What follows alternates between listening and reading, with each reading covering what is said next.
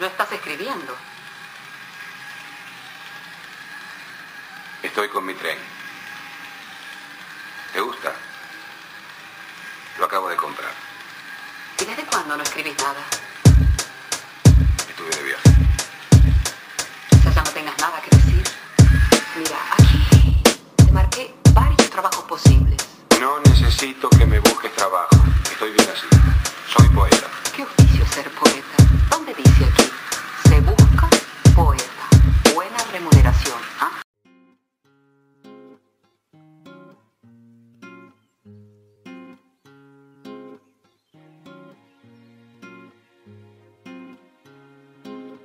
Bienvenidos al podcast Se Busca Poeta. Hoy hablaremos de un tema entrañable, porque los perros son entrañables y pues vamos a hablar un poquito de la experiencia que yo he tenido con respecto a, los perros, pero también con, con la cuestión de la humanización de los animales, que es un tema que ahora se, se, aborda de manera recurrente. Digo, hay quien sube a la mesa a comer al perro, pero pues eso es cosa de cada quien. Cuando fui niño, creo que mi primera experiencia con, con perros fue eh, mi abuela vendía esquites por ahí de una avenida llamada Canal del Norte, muy cerca del centro de la Ciudad de México. Y eh, pues yo no había tenido mucho contacto con perros de, niño, chiquito. Y como mi abuela vendía lotes, pues teníamos que ir con el carrito de todos los enseres para, para, para que los vendiera en, afuera de una panadería. Y recuerdo muy claramente que vi a lo lejos mientras caminaba con ella, ella tiraba de un carrito de madera. Vi un perro a lo lejos y entonces, eh, pues motivado de alguna manera por la ternura, perro grande, casi, casi de mi tamaño, yo tendría unos 5 o 6 años, y metí sin querer, porque quería en realidad tocar su cabeza, metí sin querer la mano a su hocico y me terminó mordiendo. No con mucha fuerza, pero pues sí me mordió. Era un perro de la calle. Eh, y, y hay que decir que en México los perros de la calle son parte de el, el paisaje, ya sea rural o urbano, pero es una situación que, que pues es deleznable. Después, siendo, siendo niño, tuve la experiencia de tener por primera vez una mascota. Eh, mi mamá se decidió por, por dar el sí a tres de sus hijos que pues la molían demasiado diciéndole pues quiero tener un perrito, quiero tener un perrito y una perrita llamada la Chiquis, hija de otra perrita llamada la Mimi que yo conocí también cuando era niño, una perrita pues no propiamente eh, de raza, pequinés, pero algo así, eran perros pues bastante compactos.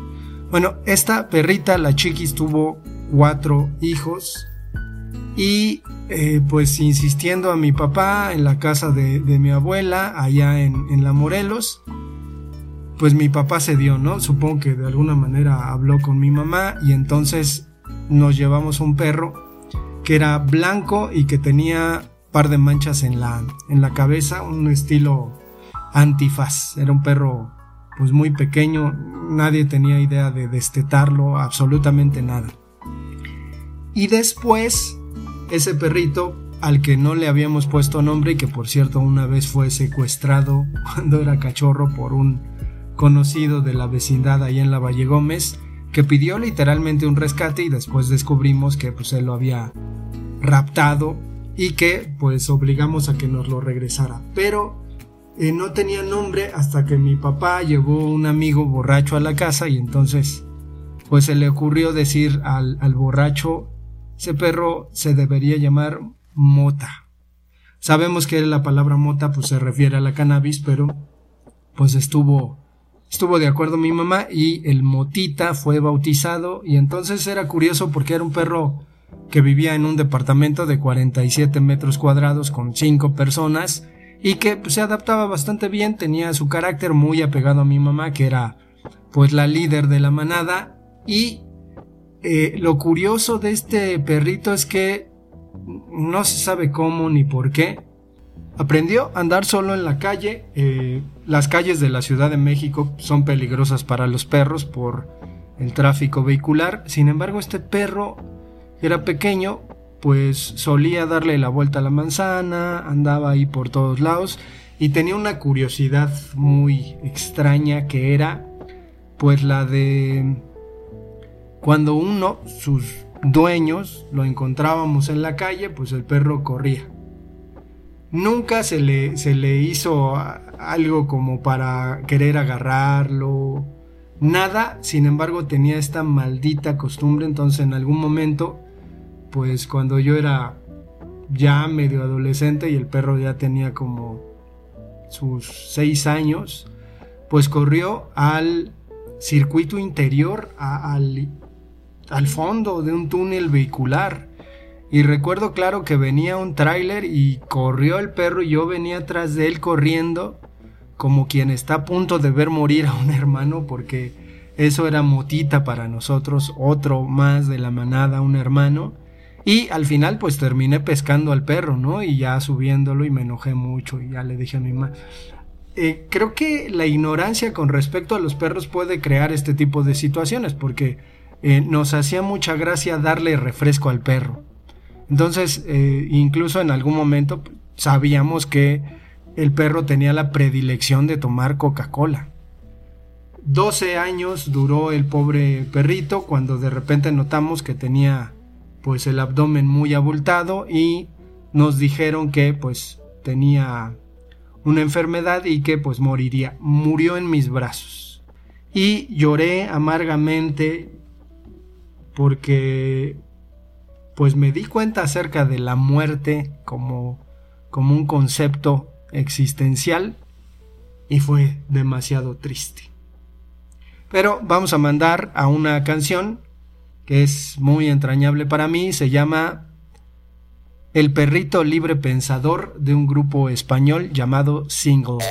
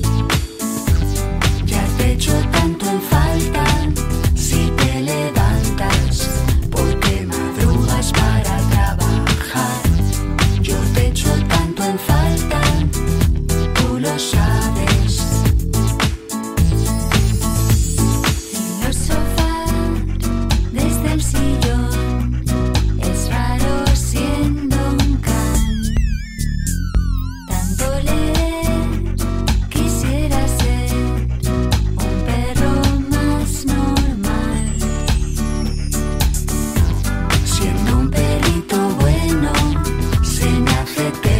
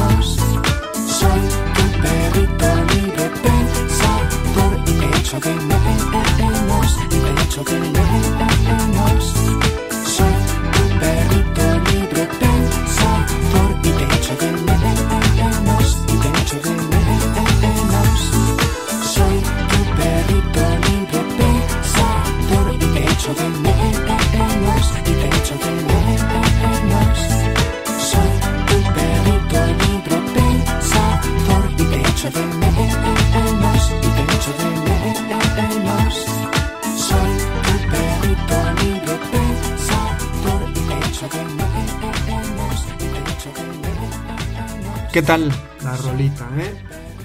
Eh, triste, dicen, pero me gusta bastante. Bueno, eh, siguiendo con la historia de Mota, Mota tuvo un perro llamado Beethoven, porque en aquel tiempo, tuvo un hijo llamado Beethoven, porque en aquel tiempo, pues existía la película de perros llamada Beethoven, de un San Bernardo, la recordarán. Y este hijo de Motita, pues era igual, con, con ciertas manchas, flaco, eh, en algún momento mis hermanos y yo, chamacos de 13 años, pues hacíamos que los perros se pelearan. No propiamente como si fuera una pelea de perros, pero pues sí los jalábamos y hacíamos que se pelearan en nuestra ignorancia. Al final mi mamá terminó regalando al pobre de Beethoven, que me llama mucho la atención, pero por aquel entonces yo escuchaba, apagaba las luces de del departamento ahí en la Valle Gómez donde vivíamos y ponía la novena sinfonía de Beethoven a todo volumen porque los vecinos de esa vecindad pues solían poner música tropical, grupera, eh, a todo volumen, entonces yo decía pues ¿por qué yo no puedo? Y me parecía curioso porque Beethoven cuando escuchaba a el compositor Beethoven aullaba y me llenaba de admiración, pero también me llenaba de miedo escuchar cómo aullaba el perro. Pasaron los años, eh, tuvimos una perrita que, que, fue adoptada, una French que duró bastante tiempo, llamada eh, la Kikis, eh, ya venía con nombre, y pues murió un día, ya era muy viejita, estuvo con nosotros algún tiempo. Y después mientras yo ya partía de, la casa materna, trajeron un perrito al que le pusimos por nombre Alfie. Entonces Alfie pues era, era un buen, buen perro. Sin embargo, pasó el tiempo, yo me independicé de, de mi casa y comencé a vivir en otro departamento en la Ciudad de México, que no se nos quita la costumbre. Y entonces en algún momento, por alguna situación, decidí tener un perro. Eh, investigando mucho, leyendo mucho, me enteré que hay un tipo de perro llamado eh, Chao Chao, que pues me parecía un perro muy bello, entrañable, y casualmente a la hora de estar pensando en querer tener un perro, pues me encontré con que una alumna andaba vendiendo Chao Chao. Entonces un día en el salón estaba dando clases los niños estaban un tanto inquietos y me di cuenta que traían algo. Yo pensé que era un peluche, pero en realidad traían un cachorro de chau chau al que agarré en mis manos y me impresionó la suavidad del pelo de este perro, eh, un perro color miel, dorado. Y eh, me pareció curioso, sin embargo yo seguía con mi clase. Y la niña, pues en algún momento me dijo, ay, profe, es que yo vendo perritos y todo esto. Y yo dije, ay, pues yo quiero un perrito. Y me dijo, me queda uno, un perro chau chau pinto. Obviamente yo tuve dudas, pregunté, me explicaron que el papá y la mamá y... Al final el perro costaba 9 mil pesos y descuentazo de profe, además de que pasó cierto tiempo, un mes más o menos, pues la alumna me dijo que ella era el único que le quedaba y que porque yo le caía bien porque era el profesor de literatura, entonces me lo iba a dejar en 3.500 pesos. Mi vida iba a cambiar profundamente cuando tomé la decisión de tener a Kenta, un perro con mucha personalidad. Hay que decir que el día que fui al cajero a sacar el dinero por el perro, el mendigo cajero no me dio el dinero y entonces pues preocupado tuve que hacer malabares para conseguir el dinero y comprar al perro del que ya había comprado una camita, leche porque era un cachorro y algunas croquetas de perro bebé. Y entonces lo llevé a casa y me dio me dio una impresión muy grande porque el perro de inmediato, muy pequeño, hay una foto por ahí, se acercó a la puerta y se echó con las patas echadas para atrás y me, me pareció increíble que dentro de los genes de este pequeño cachorro entrañable a quien confundían con un mono en las en la calle eh, tuviera esta actitud de guardián. Sin embargo, hay que decir que este tipo de perros son perros que necesitan pues ser educados. Hay que comentar que yo le enseñé a mi perro a ir al baño, obviamente salirse a pasear, Después algunos trucos como hablar, la gente dirá qué exageración, pero Kenta habla. Después a dar la pata, a hacer el muerto, a dar vuelta, muchas cosas y las aprendió. Sin embargo, pues lo que hay que decir que todo lo que yo temía que se decía malo de los chau chau, pues resultó en un perro que tiene un carácter que se quiere imponer a mi autoridad. Entonces, pues empezó a haber mordidas, mordió a mi ex esposa, me mordió a mí, mordió a mi hermana. Entonces es, es un perro que tiene cierto carácter y que incluso fue pues atendido por algunos etólogos que pues me dieron por ejemplo un diagnóstico, ¿no? Este, el perro pues está, está educado, sabe cosas, pero necesita pues de alguna manera un acicate. Pues resulta que al primer entrenador lo mordió, el entrenador se fue con el dinero que yo ya le había pagado del curso que duraba un mes, pues se fue, él andaba con el perro afuera, alguna vez pensé que lo iban a robar, pero pues lo regresó porque lo mordió, ya después me enteré que lo mordió el perro. Y vino otra persona que hablaba en lo táctico, la relación con un perro de el karate canino. Entonces, eh, pues hay una relación ahí un tanto de violencia, ¿por qué no decirlo así?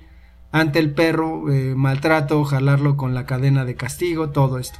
Lo apliqué con Kenta, sin embargo me parecía algo injusto y eh, al final Kenta me parece que, que se ha apaciguado, obviamente se le castró un montón de cuestiones, pero quedó ahí. Después yo vine a vivir al estado de Hidalgo y la intención de que Kenta no estuviera solo, ahora me doy cuenta que él pues, es un perro independiente que puede estar solo. Eh, conseguimos una perrita eh, que es una perrita mestiza y que termina siendo todo un amor llamada Sato, que es una perra con, con una característica muy puntual que, que, tiene que ver con la supervivencia, me parece, come de manera muy desesperada y cuando era cachorro pues lo hacía también. Sin embargo, es una perra muy afectuosa que, hemos tenido a bien amar profundamente porque se da a querer.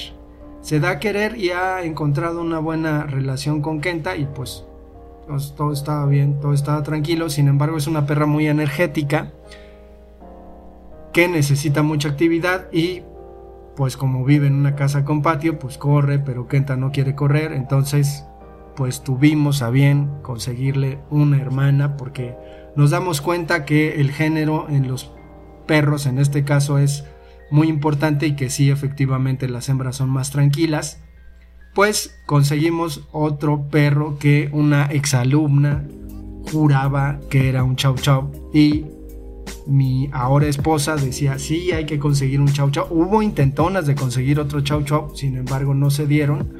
Tuvimos a nada de conseguir uno, pero no hubo oportunidad. Entonces esta alumna me dijo que tenía una perrita, me mostró fotos, vimos las fotos y perfectas condiciones, fuimos por ella y en efecto parecía una cachorra chau chau. Curiosamente la alumna nunca me enseñó la mamá, pero pues parecía una chau chau. Se llama Saru y es un amor de, de animal, es una perrita muy noble que pues ha, conseguido jugar y adaptarse a la forma de, de ser de Sato que tiene una dinámica muy energética. Ella a veces se cansa un poco, pero están ahí. Por cierto, chisme, estuvieron en celo apenas y han estado divididas y se han peleado brutalmente. Ya después leímos que pues tener dos perras en celo pues es un problema porque tenemos además un macho castrado pero está ahí entonces es un problema. ¿Cuál, cuál es la, la, situación con respecto a los perros? Que obviamente suplen el lugar de los hijos y eso es innegable y las personas que a lo mejor tienen hijos y no tienen perros pueden decir qué exageración, pero pues, a los perros hay que mantenerlos, hay que darles de comer, llevarlos al veterinario, tenerle cuidados, ¿no? Entonces es un gasto y además hay un vínculo afectivo con los animales que hace que pues te preocupes por su estado. Eh, conforme he tenido a bien pues tener estas tres mascotas de las que me hago completamente responsable en lo afectivo, en el cuidado y todas estas cuestiones, hay que decir que eh, me he vuelto más sensible a la existencia de los perros. Y sobre todo quizás en la ciudad pues uno ve algunos perros de la calle, pero son pocos.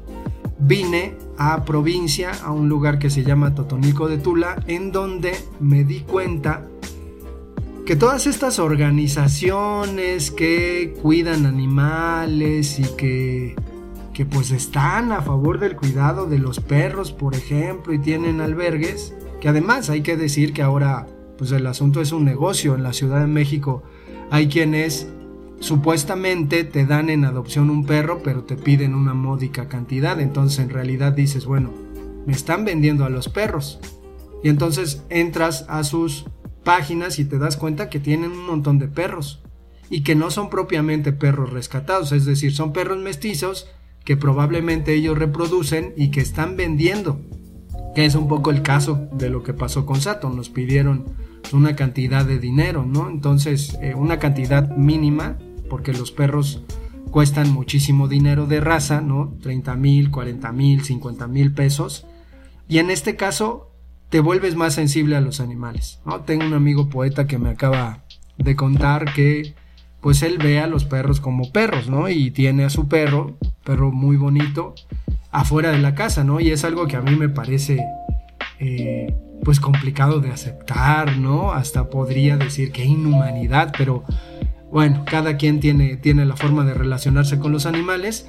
Sin embargo, me parece que en provincia, y digo, si, si alguien escucha en el estado de Hidalgo, eh, pues hay un maltrato sistemático a los animales. Digo, alguna vez un alumno me contaba que su abuelo en un momento mató a perro y sus cachorros porque habían hecho algo en una milpa y los mató, ¿no? Eh, me ha tocado ver durante estos años que he vivido aquí el maltrato, como dije, sistemático de los animales. Hay gente que deja amarrados a los perros porque pues los perros son animales que tienen que avisarle a las personas que alguien pasa.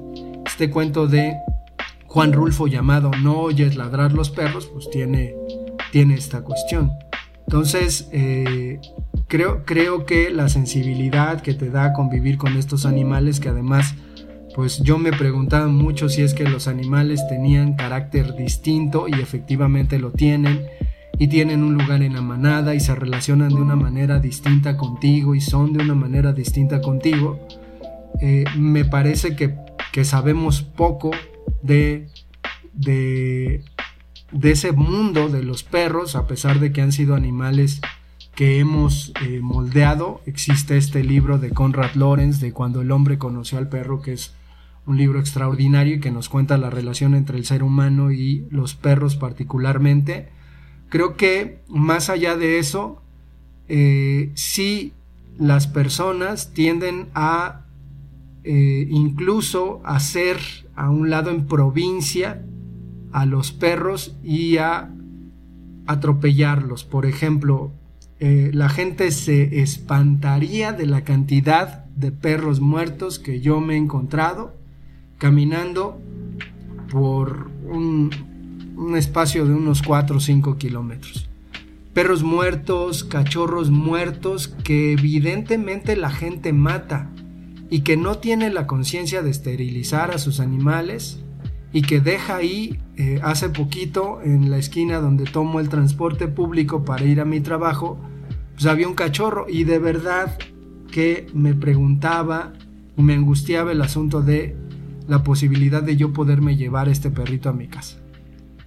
Sin embargo, me sorprendió mucho porque vi al perrito crecer y en muchos momentos yo le llevaba croquetas de mis perros para que comiera.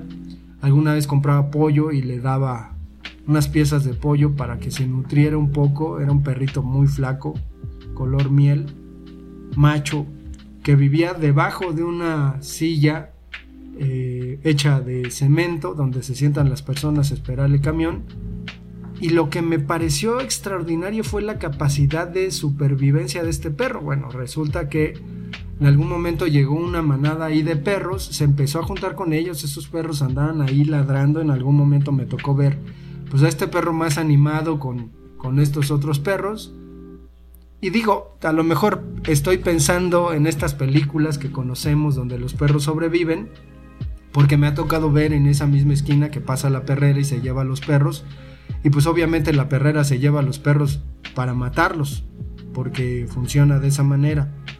Digo, no sé quién, si quien nos escucha sepa esto, pero existen estas organizaciones estatales que sirven para pues borrar a los perros.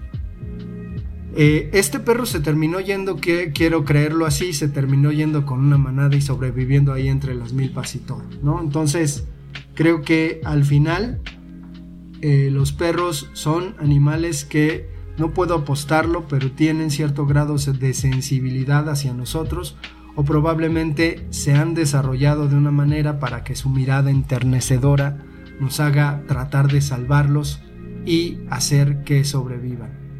No me arrepiento de tener perros, mis perros son buenas gentes, uno de ellos me ha mordido varias veces y aún así lo quiero, te quiero Kenta.